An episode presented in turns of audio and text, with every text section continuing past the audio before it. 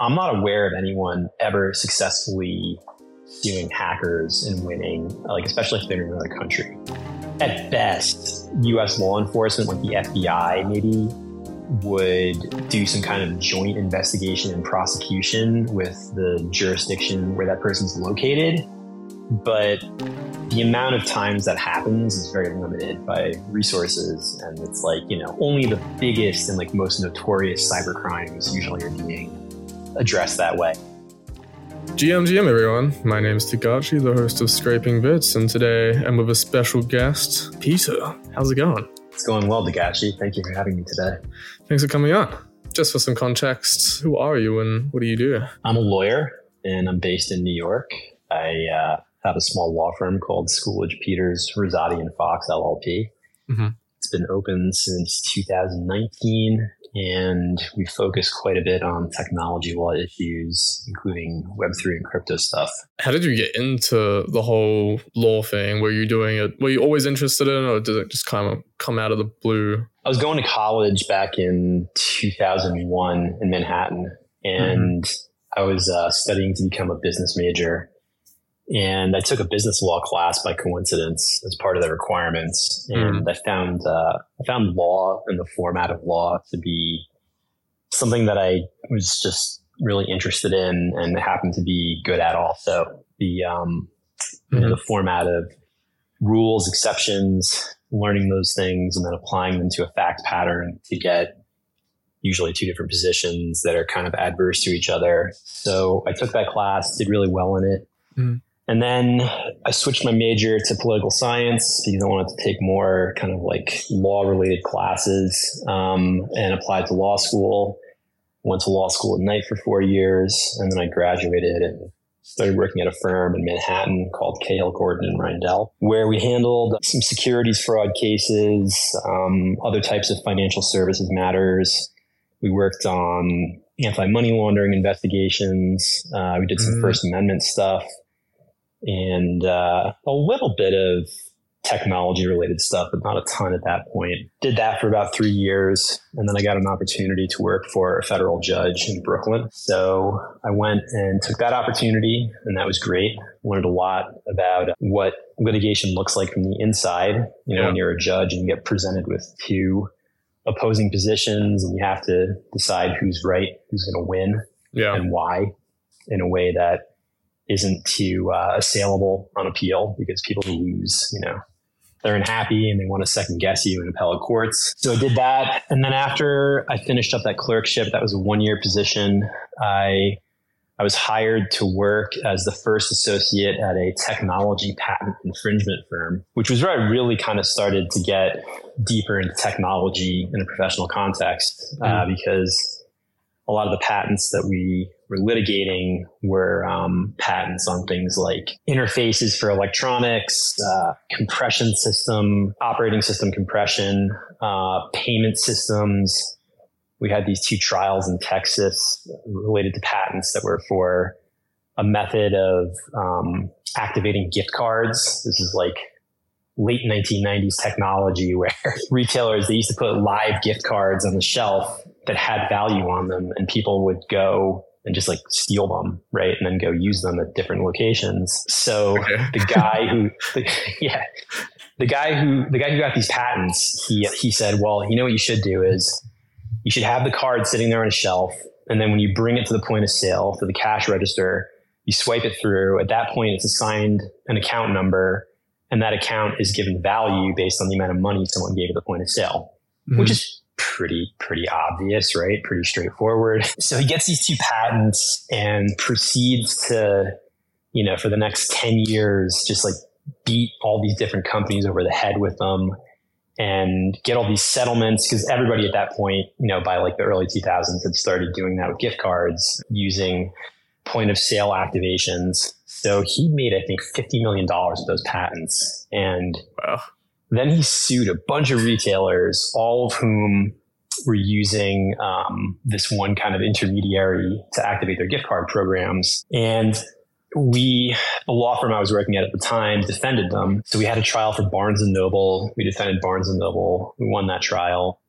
Nice. And then the next on the list was uh, J.C. Penney and we won that trial. And then after that, the plaintiff just like fell apart and stopped trying the cases. And then we invalidated his patents in the federal circuit.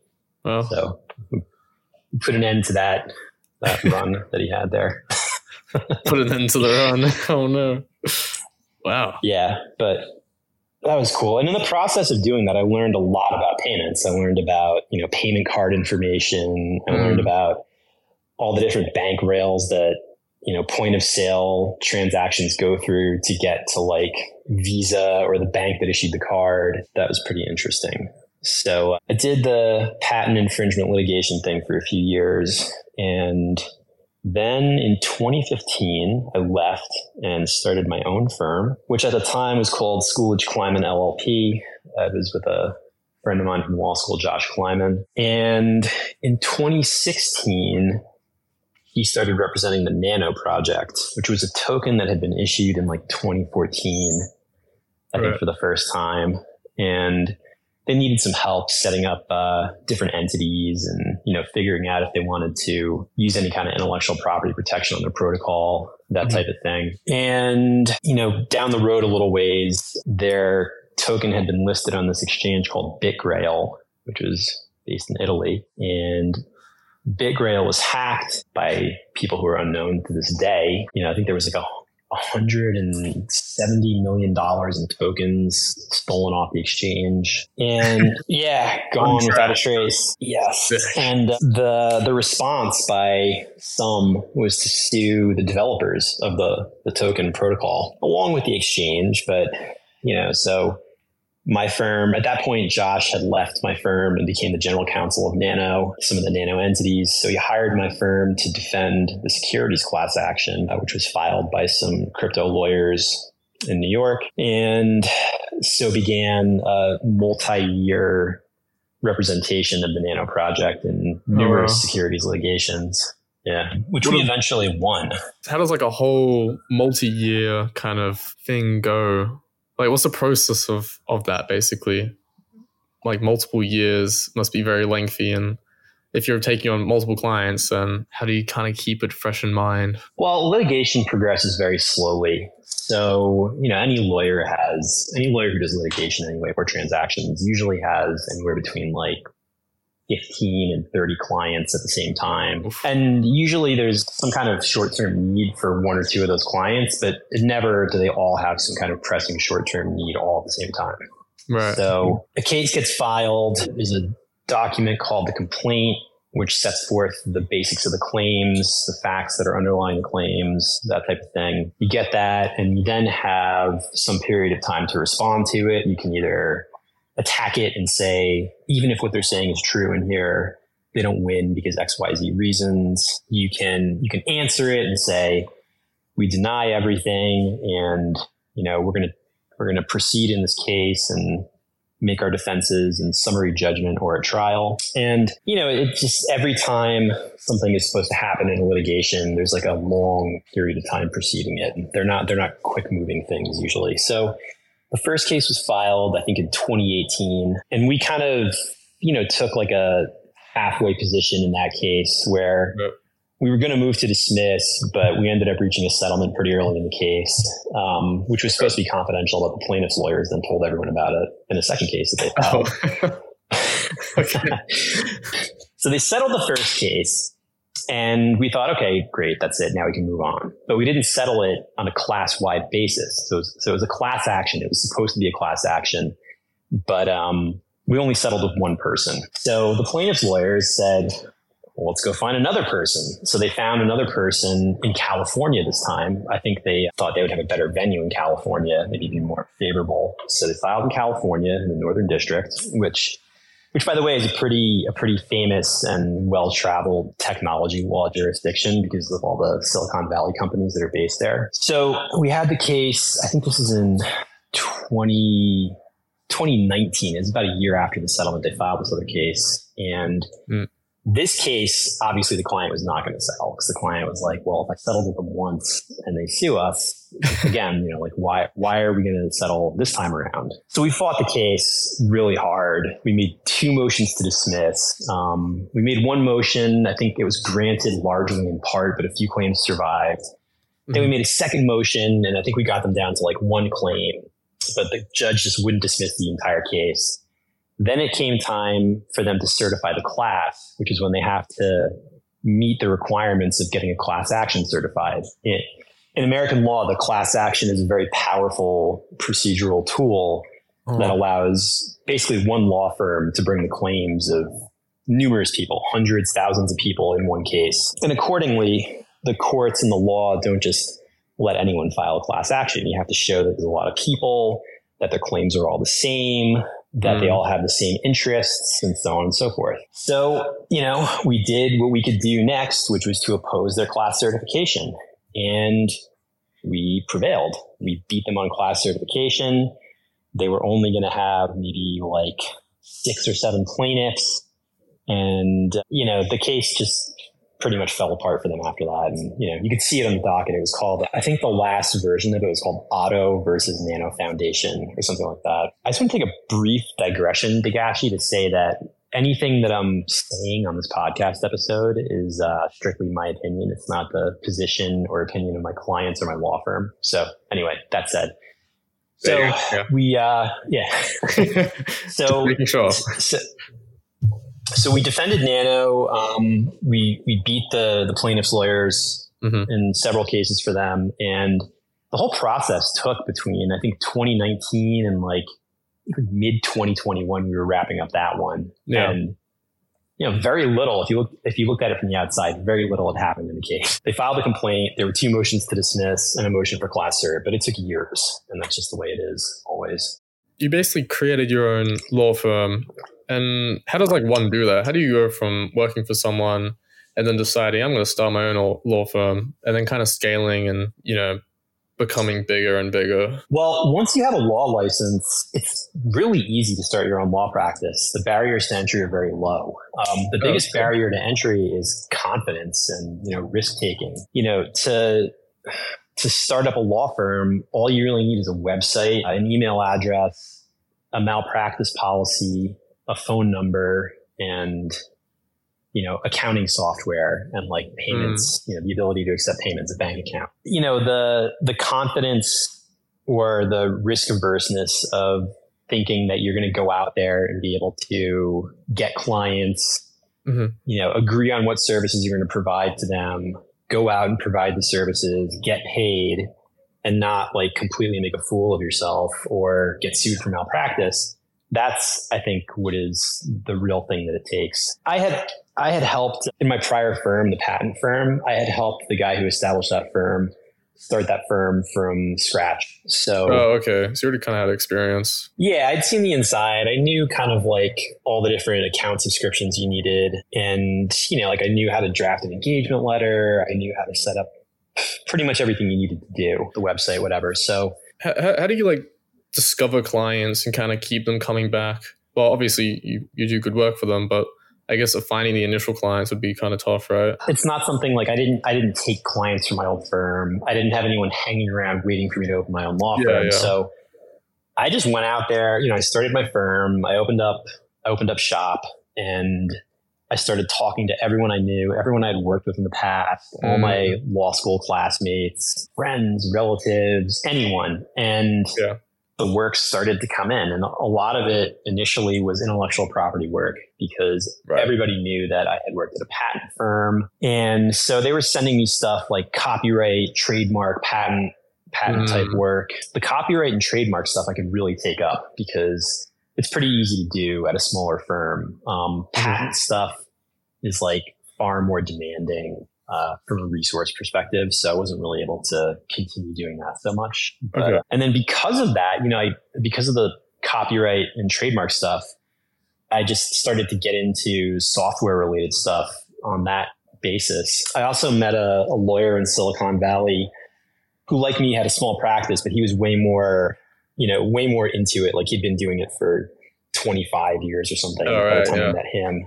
And he'd been a general counsel at technology companies, and him and I defended a like a brand that was owned by Oracle, uh, an enterprise enterprise resources planning software company, in a number of litigations and a couple other companies too. And so in the process of that, that was another like couple year process where yeah. we defended this company in you know a few different matters, and I learned a lot about how they develop software and how they sell software. Mm-hmm. How they modify software, enterprise software, and then you know you, you go out and meet people. Like I was at a I was at Consensus in New York City in 2018, and yeah.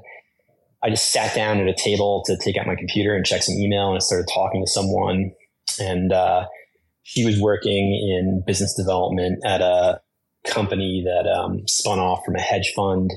It was like a, an asset management platform this hedge fund had developed themselves, and they thought it was a really good one. So they mm-hmm. spun it off, and they had just separated from the company, so they were looking for counsel. So I ended up meeting them through her, just a chance encounter at a crypto conference. Mm. And uh, they went on to be a great client for a long time. So it's really just like networking and word of mouth, putting exactly. yourself out there, just with anything, really, right? Yeah. I also, uh, you know, what really helps too is getting your name in the newspaper. And I did that quite a bit. Oh, yes. Yeah. So are you familiar with the Wu Tang Clan? I am. Are you aware that they made a secret one copy album in like 2014? I'm not. well, so they did. And uh, they used the artwork of this artist named Jason Koza in in the book that came with the album. Mm-hmm. And it was famously sold to Martin Shkreli, this like pharmaceutical hedge fund guy who um, had gotten into some trouble with the government. At this point, he hadn't gotten into trouble with the government yet, but he was right. notorious for raising the price of this AIDS drug by like 5,000%. So he had a journalist over to look at the album, and the journalist took some pictures of the book and put them online. Mm-hmm. And Jason Koza found out that his images were used. So he hired me and I sued Martin Shkreli and like the people who produced the album for the Wu Tang Clan for copyright infringement. That made the news. That was in a bunch of papers. Mm-hmm. And uh, later on, I ended up actually becoming friends with one of the guys that I sued. Oh, wow. And, um, yeah, through, through my relationship with him, I just kind of stayed involved in the album. And uh, when when the government seized it, so the U.S. government arrested Martin Shkreli for securities fraud. This is like 2019. I can't remember exactly what year. And they seized the album, and then uh, I started working with some anonymous parties to buy the album from the government and oh. sell it to, Ple- to PleasrDAO, the famous digital collective. Oh yeah, wow. Yeah, so that also made the papers, and uh, that that's good for business development and sure, client yeah. generation, I would say. Yeah. Quite interesting. I guess to touch on like intellectual property from from your perspective as a lawyer, how do companies keep their IP? Let's say they hire someone, right? And they're trying to build their brand or like a startup, but they have a really innovative idea and they don't want to leak it. But obviously, there's always the intrinsic risk of hiring. I guess how can you kind of prevent that as much as possible? So the best way to prevent it is to give access to as few people as possible to what like really is the most important IP. Um, right. But stepping back from that, you kind of have to assess like what types of intellectual property is this company going to generate? What can we protect with copyright, trademark, and trade secret protection or patent protection? And what can we not protect that way? And how do we minimize the risk of it just being exploited somehow? I do that pretty frequently. I work with a lot of startups and you know a lot of times we're trying to figure out like you know, people usually jump to patent right away. They're like can i patent this? And with software a lot of times the answer is no. You got to copyright it or it's just a trade secret and you have to really kind of minimize access to like the code base and whatever Mm-hmm. So kind of modularize as much as possible. Exactly. Yeah. I mean, the the process of like gaming out, you know, what are we going to make and what type of IP is it, if anything, mm-hmm. is the most important part. And then once you have that figured out, being flexible and responsive to how things change. Right. Got you. What about like NDAs as well? Because I mean, like you can write and sign an NDA, right? But you don't know if they're breaking or not unless something leaks, right? Yeah. So stuff that's not copyrightable. So when you copyright something, the cat's out of the bag. You have to send a specimen to the Library of Congress, uh, so it's publicly available. Right. You can't hide it. Same thing with patents. When things are just proprietary, so you have like a secret list of clients or some algorithms that you can't copyright, and people have to use it for work. Yeah, you want to use non-disclosure agreements, um, you know, proprietary information. ownership clauses and contracts, things like that. Mm-hmm. And it's, yeah, it's not a certainty that those promises will be honored by your employees. They might go work for a competitor and leak everything. And then you're just in a position of, you know, trying to minimize the damage that that causes. Actually, one of the one of the most interesting cases I ever worked on was at Cahill Gordon, where uh, a bunch of executives from Starwood had been lured away to work at Hilton and they stole like entire hard drives of all the oh proprietary information. yeah, like so much stuff that Starwood had developed, like all their terms with all the hotel owners, all their branding guidelines, p- plans for new hotels, like everything. So we just had to sue Hilton and sue those executives and just try to claw it all back and you know reach a settlement and went pretty well for Starwood. We ended up prevailing, but um, yeah, that was just what it came down to. So like you have this whole enterprise just stolen from the inside, and then I guess does the money even cut like make up for the losses though that you make in the when suing them? It's hard to say. I mean, obviously, uh, you know, the, we reached a resolution, and I think everyone walked away from from it feeling like there was finality and like there had been right. redress for the the wrongs that were done, but the biggest part, like the biggest risk of that case was that these executives who were in charge of the W brand were going to launch a competitor to the W Hotel for Hilton that was going to be called the Denizen. And yeah. we, we put a stop to that. Like that was basically the big, that would have been like the big loss, I think, for Starwood. Um, right. So we, we stopped that dead in its tracks. And that was, I guess, like the, the win for Starwood there. There's always like loopholes as well. Like they could just get a friend to open it up instead, right? Or is that not really possible? They wouldn't have been able to, but I mean, with with uh, you know things like software and computer code, yeah, oftentimes it's, kind of a lot harder to see what's happening. It's it's more yeah, hidden from it's private view. Yeah, so it's it's just difficult. You know, the best thing you can possibly do if you're in the position of expending a lot of resources to develop intellectual property and code and stuff is to give it to as few people as possible. You know, yeah. really try to tie people's hands in terms of what they can do after they leave your company. You know, like you can't really use non-compete. You can't stop someone from working at, say, like another code audit company or whatever. Yeah. But um, I mean, they can be like can get put themselves in a like anonymous, like another account, basically, or like in Web three at least, just completely make a new account work for someone else. Pretty much, yeah, yeah, and then you're kind of limited to your ability to find that person and sue them and get a judgment against them, which is like, you know, once once you're in court, you basically already lost. That's the way I look at it. Interesting. And, and what yeah. makes like what what's the differential factor of winning a court case versus losing one? So how can you kind of set yourself up for kind of winning without leaking your alpha, of course? No, there's no alpha really. There's no alpha. I mean, the way you can set yourself up to win is to just be cautious in your in your activities and your contracts with people. Mm. You know, you know, make sure that if someone's accessing like code or algorithms or right. just proprietary information that's not public, that you know who's accessing it. It's only a few people. You have evidence that they're accessing it when they're accessing it. Mm. You have controls in place that show you if someone's downloading large files. You just use like all the kind of like best practices and security, like cybersecurity protocols that you can use. Um, and then you have a good contract, you know, good contract terms in place a clear contract, um, a contract that makes someone personally responsible if possible. Like you don't want people contracting with you through shell companies that have no assets. And you got to also kind of think about where people are. You know, if someone is in mm-hmm. a small country in Eastern Europe with like not a greatly developed judicial system and you have to sue them there, or you have to try to go enforce a judgment against them there, are you going to be able to? Maybe, maybe not, right? I think like North Korea or Russia performing hacks, you can't really access the people doing the hacks. Kind of just like it's a, stuck with it. Yeah, it's a huge problem. Yeah, I've had that. I've had that problem with my clients before, where one of my clients is a, a, company that hosts like very large conventions in Las Vegas mm-hmm. and other cities around the world. And uh, their members were getting these scam emails where every time there was an event that was going to happen, there were these like companies that would try to sell them room block space at hotels or would try to sell them lists of event attendees mm. that they could mm. supposedly use for B2B marketing.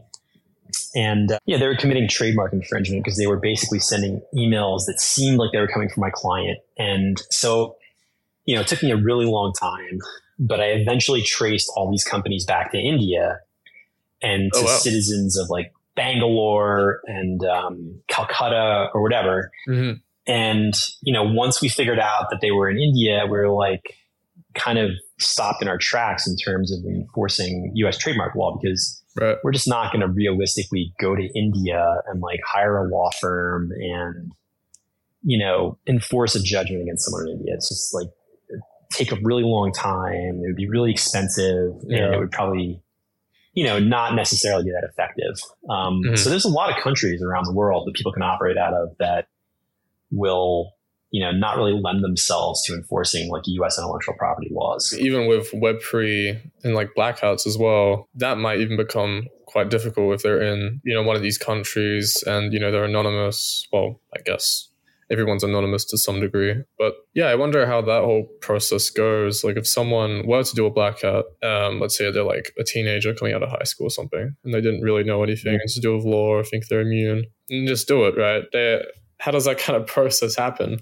They just get tracked, and then what if they're on the run? Uh, I mean, like in terms of civil law, you know, I'm not aware of anyone ever successfully suing hackers and winning, like especially if they're in another country. At best, U.S. law enforcement, like the FBI, maybe would do some kind of joint investigation and prosecution with the mm. jurisdiction where that person's located. Mm-hmm. But the amount of times that happens is very limited by resources. And it's like, you know, only the biggest and like most notorious cyber crimes usually are being addressed that way. There's just so much stuff that falls through the cracks because, yeah, people are offshore. If you can even find out where they are mm. and the means of the legal system to actually address that type of stuff for like just regular companies are incredibly limited. Right. Like someone could be using Tor and then Tails, like a virtual box, you know, VPN, proxy serve, all that kind of stuff, and kind of perform the hack. And it looks like you, you'll basically have to trace them somehow. uh, take ages, right? Unless they kind of expose themselves during the process in some way. Yeah, yeah. I mean, you see it with ransomware, right? Like ransomware um, attackers, they, they just they're they're not stopped. Like they just get away with it forever. Um, once in a while, they get arrested or whatever if they like do something really heinous, like you know, encrypting all the files of a hospital where people are like dying. But uh, for the most part, I think that ransomware attackers just you know they kind of operate with impunity. Like they don't really get caught.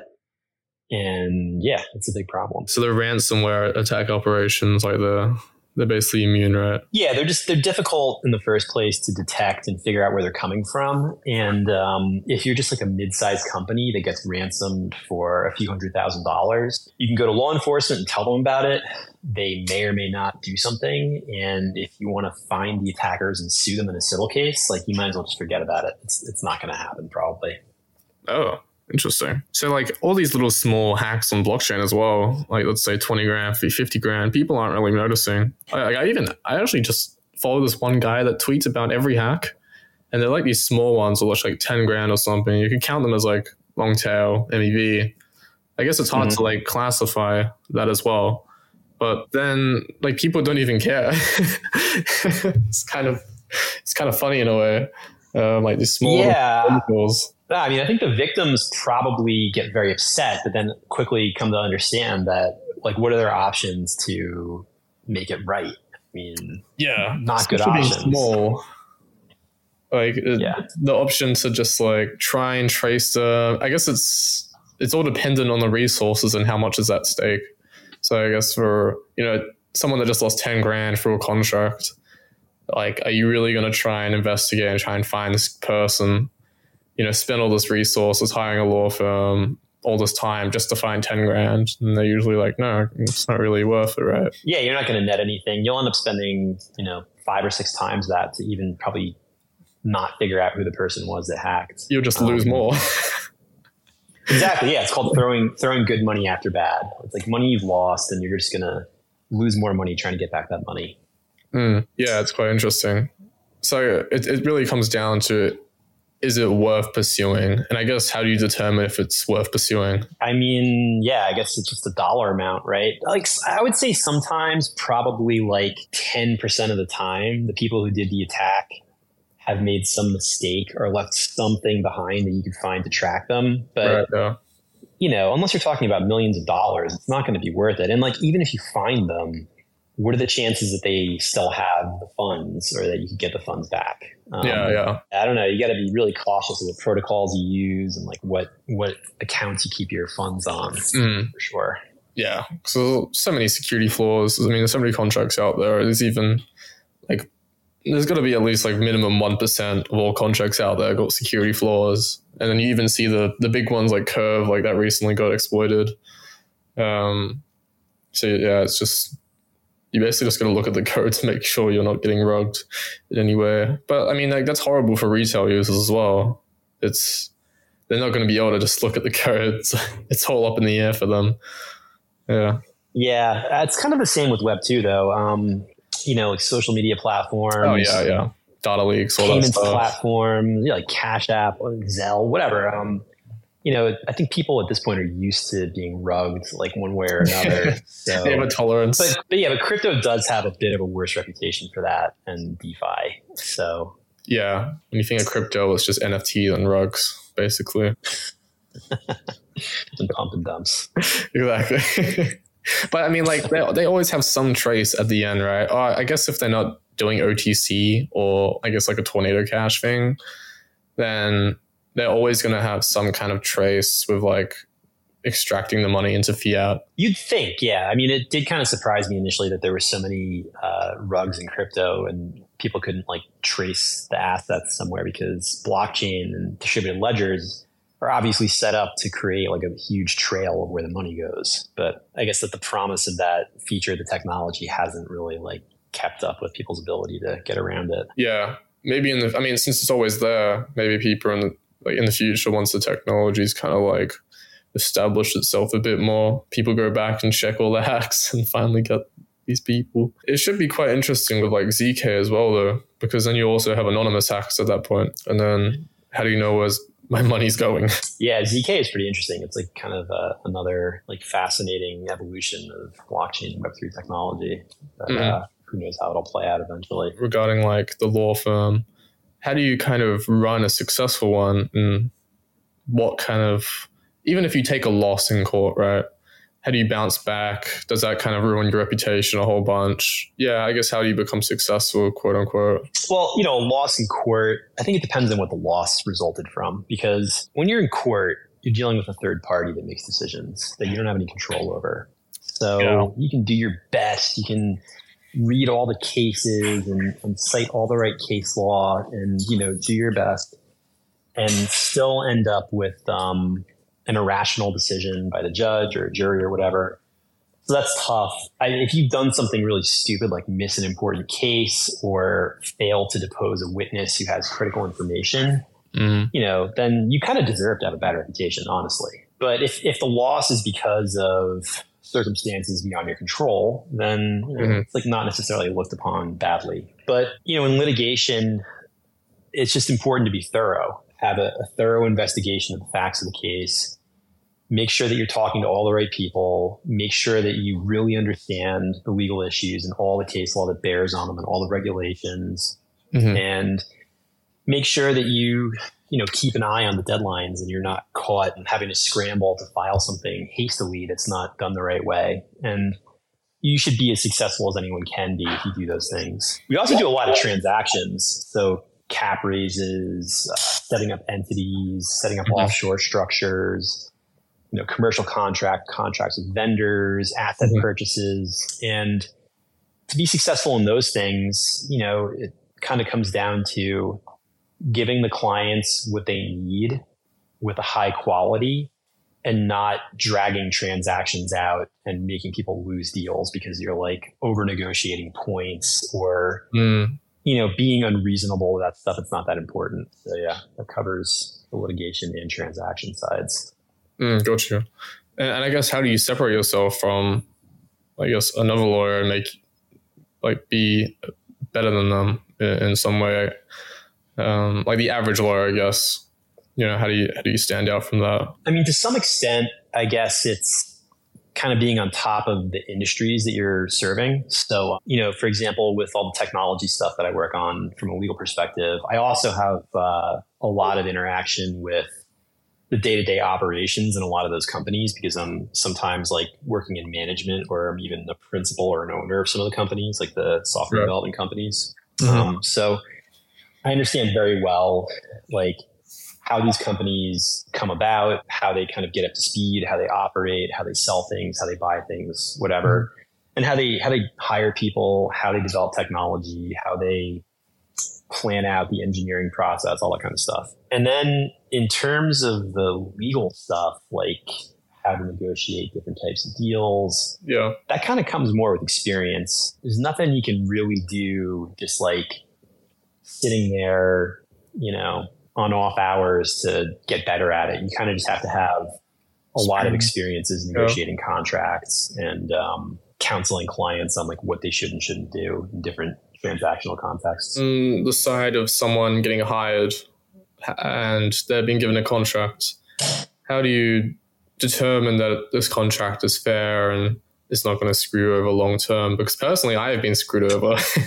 I've lost uh, like 60 grand that was meant to be owed, but um, obviously didn't get it. So uh, I guess how, yeah. do, how, do, how can you kind of like avoid that? Um, That's a good question. You want to definitely read closely the contract to make sure that it actually includes what you've agreed in a conversation with the person who's hiring you. You know, if they promised you a certain amount of money or some other things that are not in the contract, then you got to make sure it's in the contract. You also, you know, want to make sure that you're not necessarily getting paid the entire amount of the contract after all the work is done. Like it's smart to get paid, you know, something up front something kind of like halfway through and then something, you know, less than 50% of what's owed. So maybe you want to get paid like 70% through the halfway mark of the milestones you've agreed on and then just get paid 25% at the end. Because that way you kind of minimize the amount of money that someone can just not pay you once you've given them the work product. Also in the contract, if possible, you want to have the intellectual property or work product ownership hinge upon full payment for the work.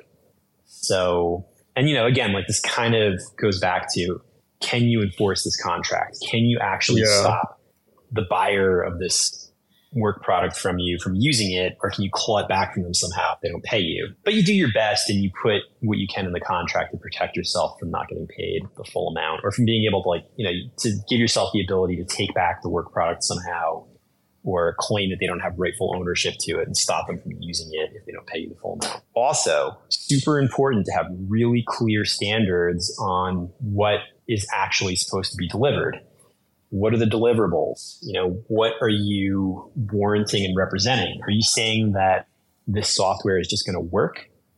You don't want to do that. Mm. then it's pretty easy for someone to say, oh, it doesn't work. So you want to have some kind of objective statement in the contract of how is it supposed to work? And in, uh, you know, other disputes I've been involved in, what really saved the client was having a warranty that said that this software that we're developing for you is going to work according to the user manuals that we publish from time to time. And the user manuals would say things like, you know, this enterprise resources planning platform will, you know, store data and present a dashboard to the user so the user can like see, you know, how many hours people are working, whatever, stuff like that, right? It's not like, this is going to be the solution to all your problems or this is going to make your business work well. Because if you don't have definite language around how the software is supposed to work, yep. then you're leaving yourself open to the client at the end of the engagement saying, well, it just doesn't work. So I'm not going to pay you. And it probably does work, right? Mm-hmm. And they're just being, you know, they're just being greedy and selfish. Maybe not though, but you know, you want to at least agree with them on what are you actually giving them and how is it supposed to work? That's very important yeah, so I guess if they don't pay you at the end, the whole kind of strategy is get as much as you can early on or kind of throughout the thing before you give them the result, right? Yeah, yeah. You want to get paid substantially before you deliver the final work product. It's tough because Yeah. you know, you could you could you could misuse that too, right? You could say like, all right, I want fifty percent up front, and then you just don't do any work and Yeah. walk away, right? Like you could rug them too. yeah. In the in the context of being the person who's selling the services and being engaged, that's the, that's how to protect yourself is to get paid based on milestones. You know, Yeah. get paid someone up front. You could also try to use an escrow. You could try to use like a third party that would hold the money um, Mm. in kind of a neutral fashion, and they just get, you know, they get like a, a message from the buyer that says, "Okay, the software has been delivered. Now you can release the money." Mm. And if the buyer of the software or the services is unreasonable about it, then they don't have the money. The escrow agent has the money. So it's, they're not going to get it back either, right? You're going to have to just go to court and fight over it. So that kind of changes the leverage and the dynamics a little Right. bit. But I'm not aware of like any, you know, escrows that are just out there waiting to do that. But you Yeah. can find one probably if the contract's big enough. Yeah, I- like I imagine. Well, in my case, since I didn't get paid, um, like I had no, you know, law experience. I was pretty young. Um, I think I was like nineteen, and you know, I did this job for I think it was like 160k. But then the end of it, you know, didn't get paid like the 60k, and I was like, oh well, shit, what do I do? Because I had like no experience in like the law. I'm like, okay, well, I just got rugged. Cool. Mhm. On to the next, I guess.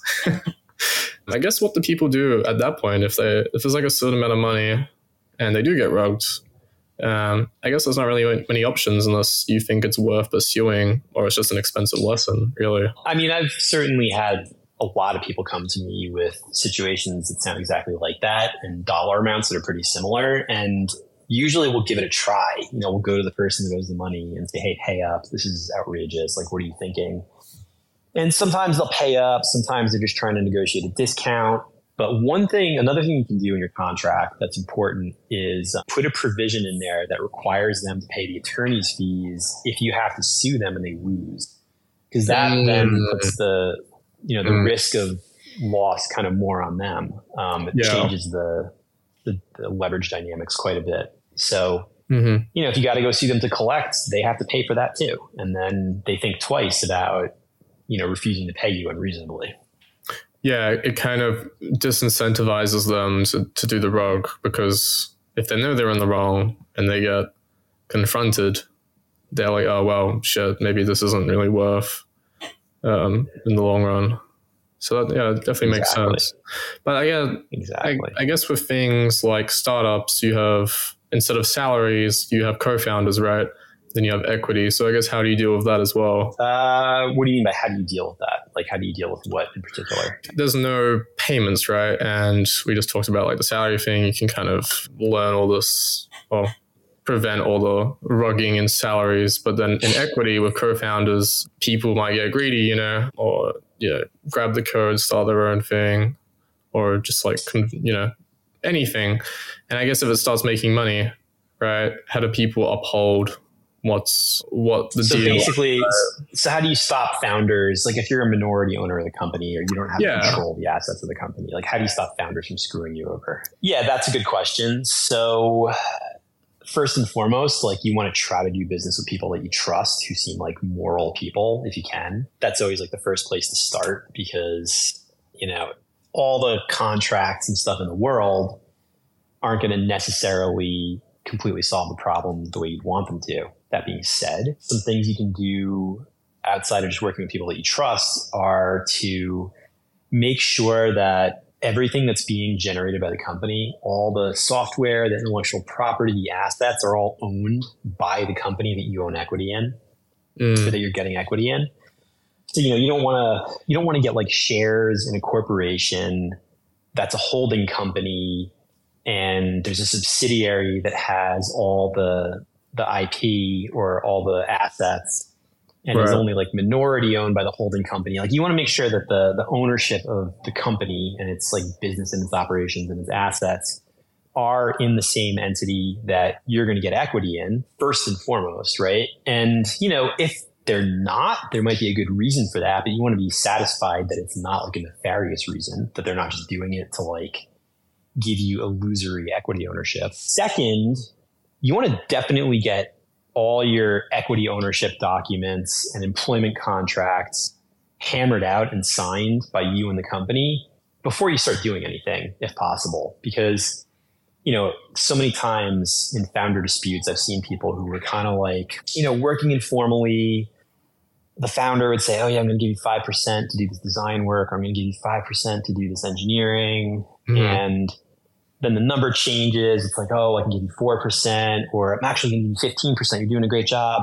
But it's all just in like DMs or whatever. That's not very helpful when you have to sue them later. So you want to get the, you know, equity grants like the stock options or RSUs or whatever it is actually granted to you. You want to make sure that they're being granted properly by the company so that like the board has actually resolved to issue the equity. You want to make sure that whatever employment contract you have reflects your real agreement and that it shows what equity you're supposed to have. Usually there's multiple documents involved, like there'd be an employment contract and then some kind of an options award or whatever.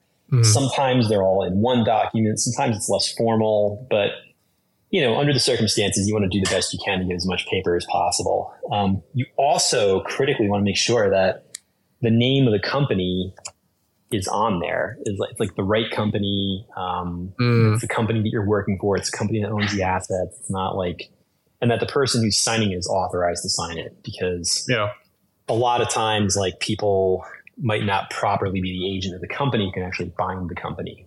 Um, so it should be a pretty high level executive or director or whatever who can who can actually bind the company. How do you know if it is the executive or someone higher up? It kind of depends on the circumstances. Um, you know, sometimes you can get companies to show you their resolutions and their organizational documents, like their bylaws or whatever.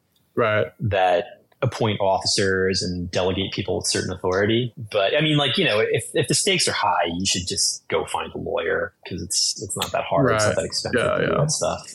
But uh, if you're just trying to do it yourself, yeah, ask for the organizational documents and you know just do your diligence. Like spend some time looking at stuff, thinking about it, asking questions. Yeah, yeah. Making sure you're getting solid answers, that type of thing. Mm-hmm. And I guess how do you? What happens if kind of they move stuff around, like the intellectual property, into I guess like a different re well, different kind of accounts or I guess, yeah. And how do you find all the relevant information? I guess like revenue streams, uh, you know, like ownership of things. Uh, I guess what what if two of the co-founders kind of gang up on a single co-founder and increase their share versus them? You know, like how do you kind of go about that stuff? Well, it starts before you have the contract, right? You want to ask questions. You want to say like, okay, let me see your resolutions. I want to see who who owns this company, who set it up, Mm-hmm. What's the ownership? You know, what does the cap table say? Like who owns what? Who's the majority owner? Who are the investors? You right. may not necessarily get all this stuff. Like it's not, it's not like yeah. if you're, you know, kind of like a relatively smaller player in the picture, you're going to get all this stuff. But this is how you would actually do it, right? You, know, you find out what the ownership structure is, find out what the organizational documents say, mm-hmm. find out what are the operations and assets of this company, you know, where are they found, whatever make sure that the company is not entitled to just like sell assets without a majority of the company voting for it or right. whatever. You want to get informational rights if you can in your contracts. So like rights to look at the books and records or rights right, to know when certain like material transactions are going to happen. If you have a lot of leverage, sometimes you can get a veto right on certain things, but that's kind of rare. But yeah, that that would be it. And and you know, just kind of like keep your ear to the rail, like mm. you know, talk to people in the industry. Maybe you'll hear through the grapevine that there's some transactions going to happen that you weren't told about, and then you got to ask management about it and see if figure out if you have the right to stop it or how it's going to impact you. Um, but mm. you know, doing the best you can, like often people just end up getting screwed anyway, and a lot of a lot of technology founders like are just unscrupulous and they just take advantage of people and, and do wrong by people. And then mm-hmm. you're just stuck having to sue them. So, you know, you do the best you can and cross your fingers and hope you don't have to sue someone. Yeah, it seems like it's all just like a, a trust game with all these contracts and whatnot. I guess there's still, it doesn't prevent, it kind of mitigates in some ways, but the ultimate kind of resolution is trust the people you're dealing with. Um, make sure they're people you want to be dealing with. Yeah, I think that's kind of like the main kind of mitigation technique, right? Yeah, I mean, you know, try to look them up, uh, see if they've been involved in litigation before. A lot of people who are starting tech startups are pretty young, so they might not have actually done anything that you could find out about before. But yeah, you know, look out for red flags. Look out for like promises that sound too good to be true, and mm. if they're if they're like you know, kind of like misleading investors to begin with, and you know about that, like you got to mm-hmm. question their their moral compass. You know, try to spend some time with them in person if you can, IRL. You yeah, can, you can. build the rapport.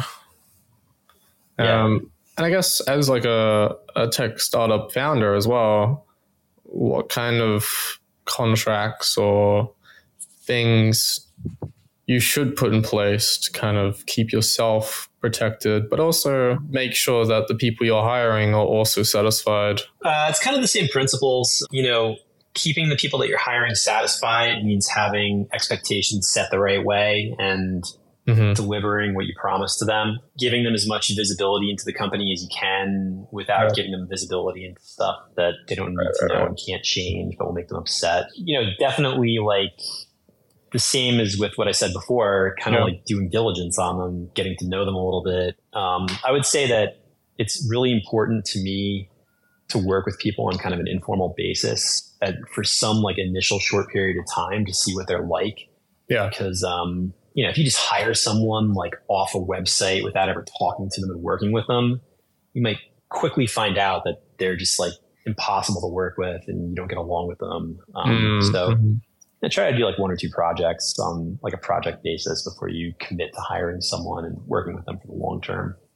Right. So just kind of have them in like trial period informally and see how the relationship goes and all that stuff. Yeah. yeah. And then, you know, for startup founders, for investors also, it's like really important to know who your investors are very well, know kind of what their expectations are just on a baseline, and then set their expectations reasonably. Don't do business with people who are like, you know, abrasive or like unreasonably demanding or right. predatory and like they really just kind of want to exploit you. You know, try to have like really clear, some kind of really clear understanding in place of what you're going to do with the investment funds and what the progression of the company is going to be, the business right. idea, and that type of thing. Um, and, and, when you're starting a startup as well, and you have no money to basically hire a lawyer, what what are kind of like the steps someone should take to, I guess, initialize this this startup and with like the contracts and all that kind of things to uh, make sure they're safe until they get the money right. Like they maybe they raise really early. Um, and then they kind of yeah. met with all these problems. So, how would you go about dealing with the early stages with no money? I mean, if you have no budget for legal, I would try to keep things as simple as possible. So just start a limited company or a limited liability company. Those are like really straightforward to operate and very inexpensive to set up. You know, keep all your accounts for the company separate from your own personal accounts. Like, so right. don't use your, your like payment platforms and bank accounts and your personal name to pay for business expenses. And then in terms of contracts, I guess, you know, go on like LegalZoom or Rocket Lawyer and try to find the appropriate templates for employees and customers, because that's probably all you're going to have if you don't have the budget for legal. You're not going to have investors. Right. Yeah. So yeah, you just got to make sure that your, your people that you're doing business with, either people you're hiring to do work for you or people that you're selling stuff to, that you have some kind of contract in place that's appropriate under the circumstances that they've signed and that you signed and that you can find a copy of in case things go bad. Yeah, and I guess also international as well. Like if you're hire if you're in one country and you're hiring from another country, is it kind of the same process or is there some extra step extra steps to take? Yeah, um, there's immigration laws and there's also potentially VAT tax implications. So, you know, if you're in the US maybe you can hire like an engineering company to design some software, develop some code for you on a project basis. But if you're just hiring someone to work for you on like a freelance basis, but they work for you 40 hours a week, mm. you might be violating the labor law in their country where they're based. Like, say, for example, if they're in Brazil, you're supposed to be paying like, you know, all sorts of different amounts of money to the Brazilian government for their pension, healthcare, and stuff like that. Right. Okay, it seems kind of a complex. Yeah, it's pretty complex. It's it's difficult to hire people internationally without having legal in place to kind of like guide you through the right stuff. And in some cases, if you're going to hire offshore, you have to actually set up a whole company offshore. Oh.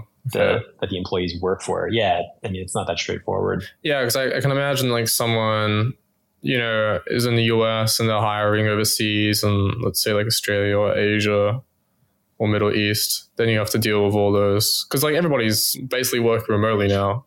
So yeah, it sounds like a headache.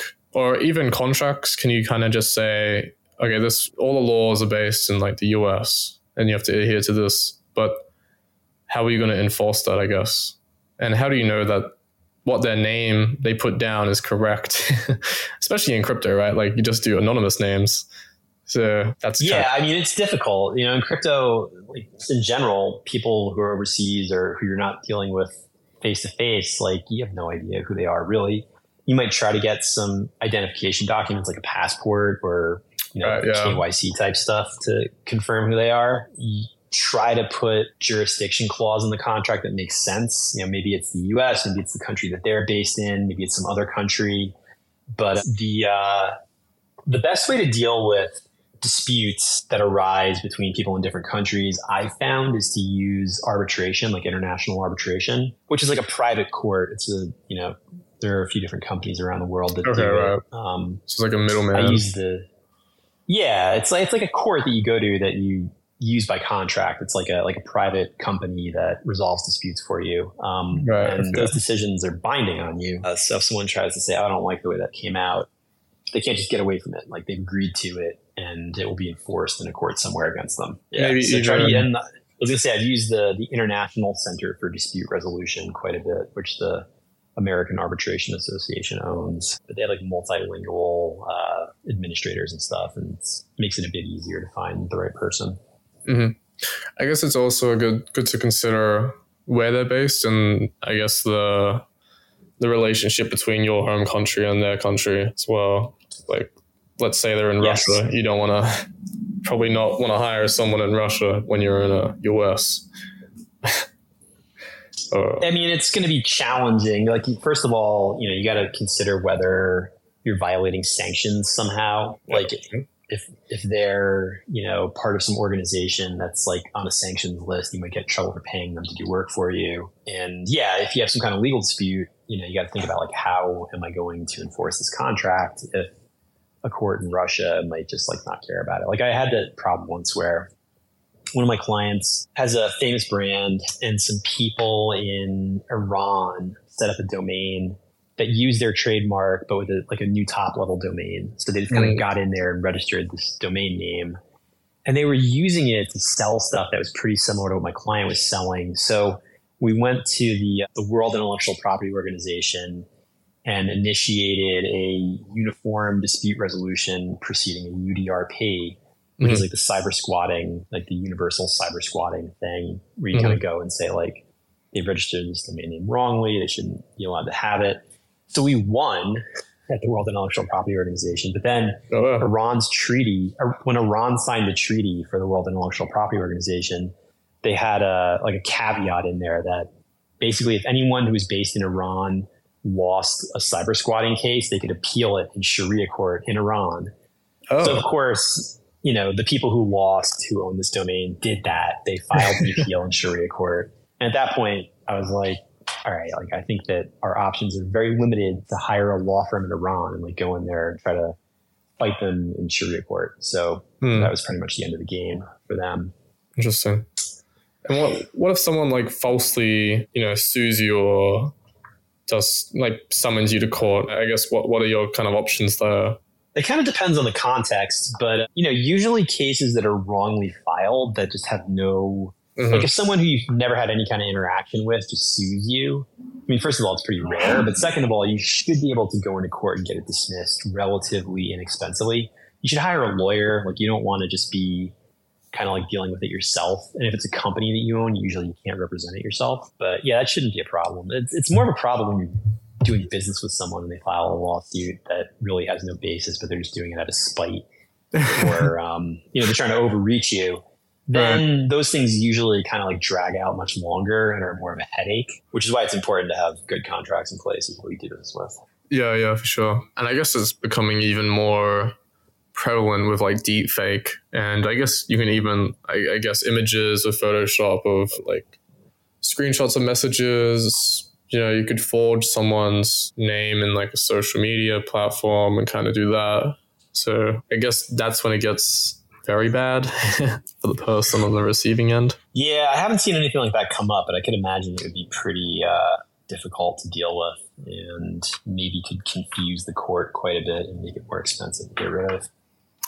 Yeah, I think deepfakes are going to be a massive thing in the future of just uh, like falsely accused things.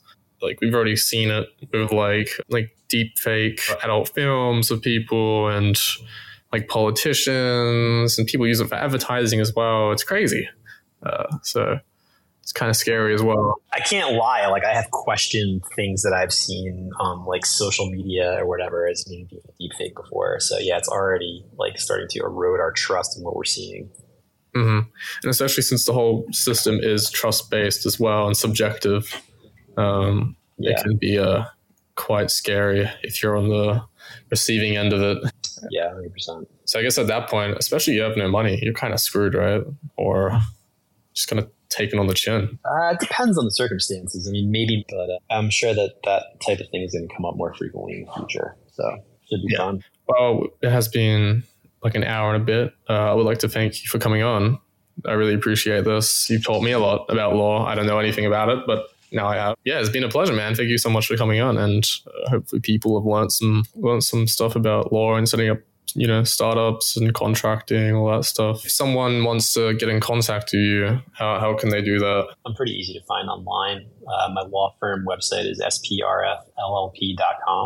Mm-hmm. And uh, you just look up my name. I'm usually the first hit that pops up. My email address is on there. So anyone who wants can just reach out to me and I'll try to get back to you right away. Mm-hmm. Thanks a lot for having me. It's been a pleasure speaking with you. And uh, I just want to say that nothing that I've said in this interview has been legal advice to anyone. It's important that if someone has a specific legal issue, they should find a lawyer and explain that issue to them and then get, you know, specific advice in that regard. Mm-hmm. But um, yeah, thanks for your time. And it's been a pleasure. And I hope that this is uh, informative to people. Yeah, likewise, it's been informative for me, definitely. And if anyone wants to have someone come on the show, just DM me on Twitter at scrapingbits or email me at scrapingbits at gmail.com. But otherwise, thank you so much, Peter, for coming on. And I'll see y'all in the next episode. Thank you, DeGatchi. Take care.